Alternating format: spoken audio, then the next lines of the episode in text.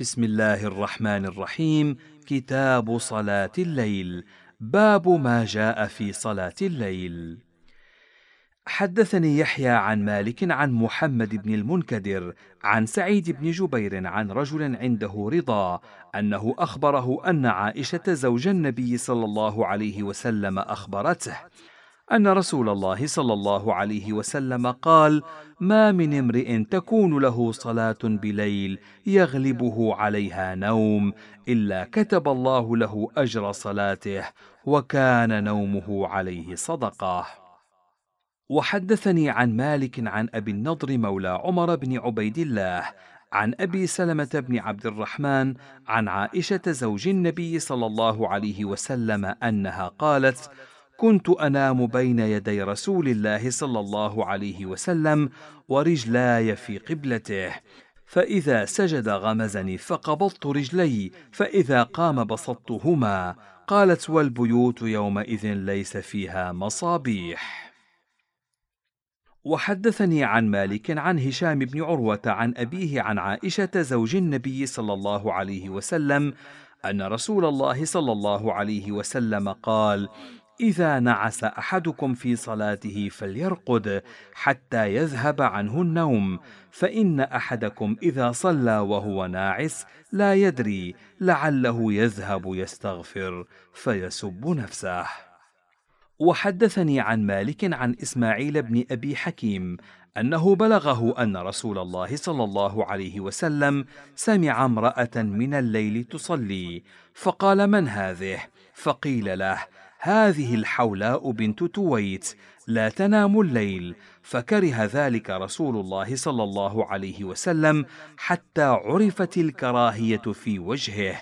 ثم قال إن الله تبارك وتعالى لا يمل حتى تملوا. اكلفوا من العمل ما لكم به طاقة. وحدثني عن مالك عن زيد بن أسلم عن أبيه أن عمر بن الخطاب كان يصلي من الليل ما شاء الله حتى إذا كان من آخر الليل أيقظ أهله للصلاة يقول لهم الصلاة الصلاة ثم يتلو هذه الآية وأمر أهلك بالصلاة واصطبر عليها لا نسألك رزقا نحن نرزقك والعاقبة للتقوى. وحدثني عن مالك أنه بلغه أن سعيد بن المسيب كان يقول يكره النوم قبل العشاء والحديث بعدها. وحدثني عن مالك أنه بلغه أن عبد الله بن عمر كان يقول صلاة الليل والنهار مثنى مثنى يسلم من كل ركعتين. قال مالك وهو الأمر عندنا. باب صلاة النبي صلى الله عليه وسلم في الوتر. حدثني يحيى عن مالك عن ابن شهاب عن عروة بن الزبير عن عائشة زوج النبي صلى الله عليه وسلم أن رسول الله صلى الله عليه وسلم كان يصلي من الليل إحدى عشرة ركعة يوتر منها بواحدة فإذا فرغ اضطجع على شقه الأيمن. وحدثني عن مالك عن سعيد بن أبي سعيد المقبوري عن أبي سلمة بن عبد الرحمن بن عوف أنه سأل عائشة زوج النبي صلى الله عليه وسلم كيف كانت صلاة رسول الله صلى الله عليه وسلم في رمضان؟ فقالت ما كان رسول الله صلى الله عليه وسلم يزيد في رمضان ولا في غيره. على إحدى عشرة ركعة يصلي أربعة فلا تسأل عن حسنهن وطولهن ثم يصلي أربعة فلا تسأل عن حسنهن وطولهن ثم يصلي ثلاثة فقالت عائشة فقلت يا رسول الله أتنام قبل أن توتر؟ فقال يا عائشة إن عيني تنامان ولا ينام قلبي.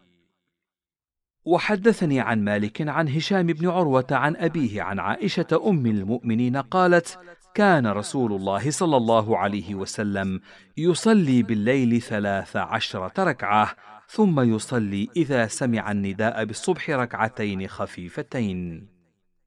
وحدثني عن مالك عن مخرمة بن سليمان عن كريب مولى بن عباس أن عبد الله بن عباس أخبره أنه بات ليلة عند ميمونة زوج النبي صلى الله عليه وسلم وهي خالته.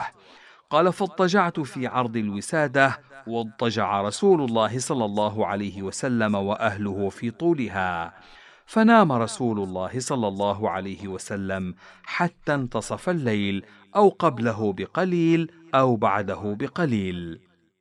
استيقظ رسول الله صلى الله عليه وسلم فجلس يمسح النوم عن وجهه بيده ثم قرأ العشر الآيات الخواتم من سورة آل عمران ثم قام إلى شن معلق فتوضأ منه فأحسن وضوءه ثم قام يصلي.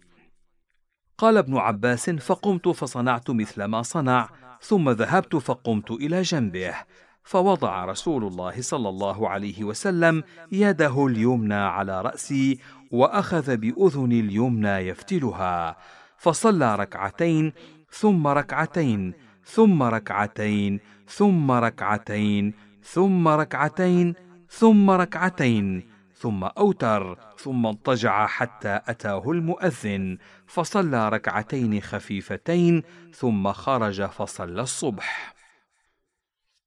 وحدثني عن مالك عن عبد الله بن أبي بكر عن أبيه أن عبد الله بن قيس بن مخرمة اخبره عن زيد بن خالد الجهني أنه قال لأرمقن الليلة صلاة رسول الله صلى الله عليه وسلم قال فتوسدت عتبته أو فسطاطه فقام رسول الله صلى الله عليه وسلم فصلى ركعتين طويلتين طويلتين طويلتين ثم صلى ركعتين وهما دون اللتين قبلهما ثم صلى ركعتين وهما دون اللتين قبلهما ثم صلى ركعتين وهما دون اللتين قبلهما ثم صلى ركعتين وهما دون اللتين قبلهما ثم صلى ركعتين وهما دون اللتين قبلهما ثم أوتر فتلك ثلاث عشرة ركعة. باب الأمر بالوتر. حدثني يحيى عن مالك عن نافع وعبد الله بن دينار. عن عبد الله بن عمر أن رجلا سأل رسول الله صلى الله عليه وسلم عن صلاة الليل.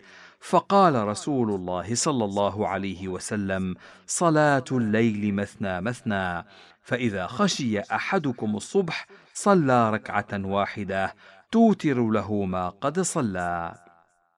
وحدثني عن مالك عن يحيى بن سعيد عن محمد بن يحيى بن حبان عن ابن محيريز أن رجلا من بني كنانة يدعى المخدجي. سمع رجلا بالشام يكنى أبا محمد يقول إن الوتر واجب.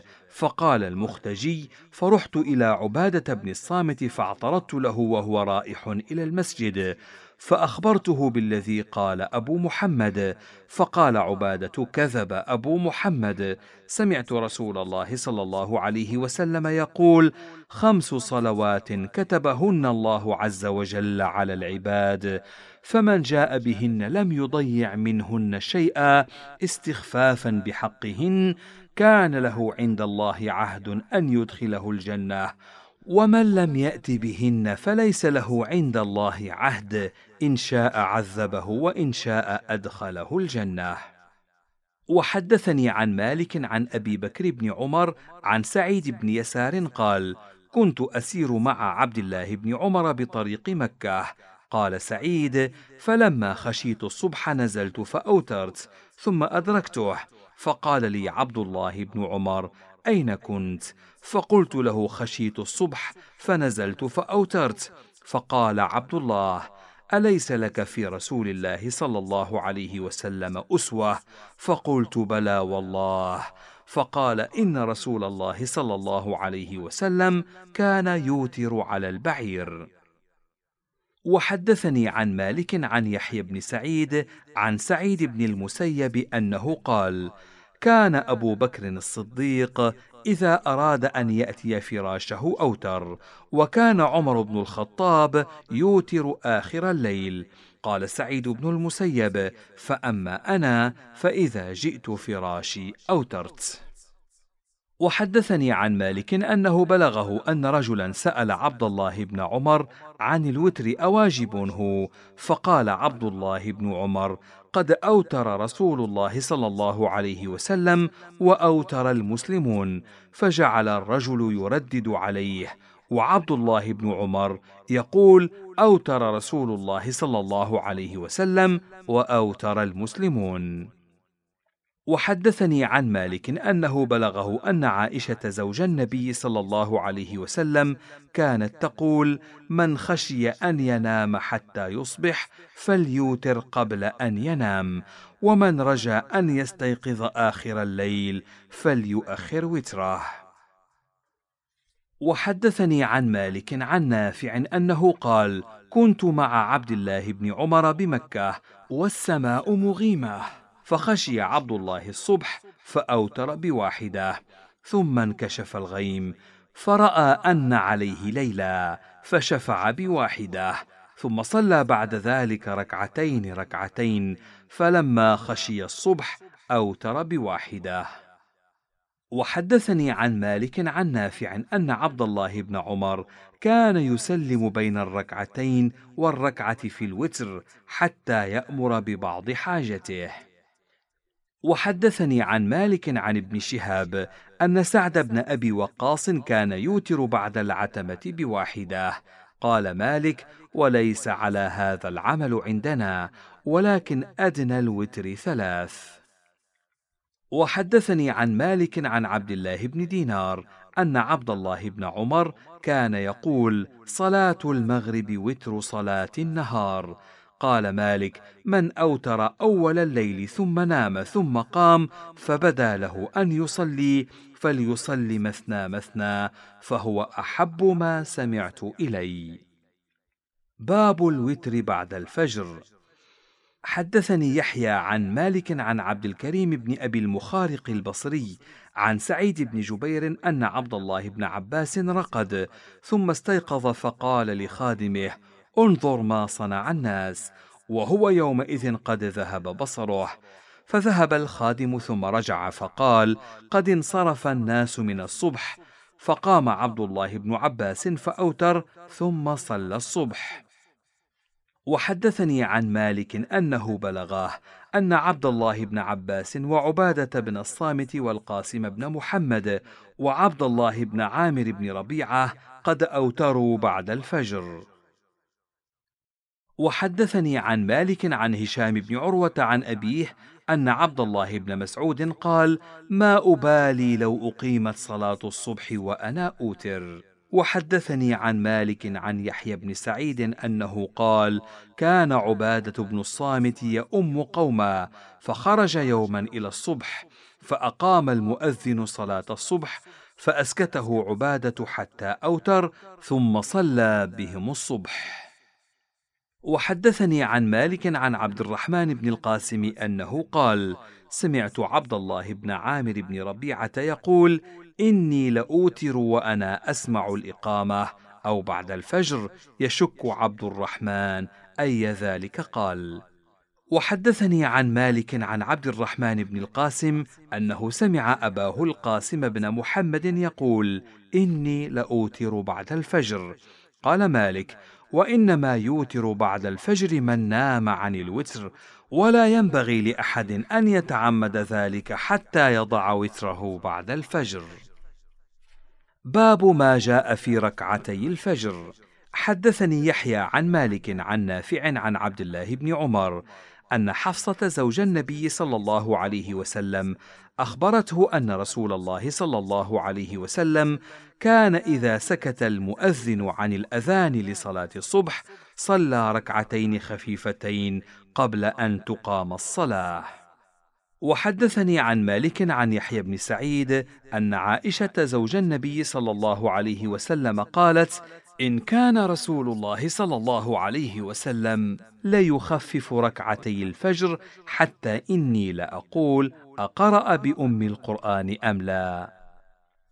وحدثني عن مالك عن شريك بن عبد الله بن أبي نمر عن أبي سلمة بن عبد الرحمن أنه قال سمع قوم الاقامه فقاموا يصلون فخرج عليهم رسول الله صلى الله عليه وسلم فقال أصلاتان معا أصلاتان معا وذلك في صلاة الصبح في الركعتين اللتين قبل الصبح.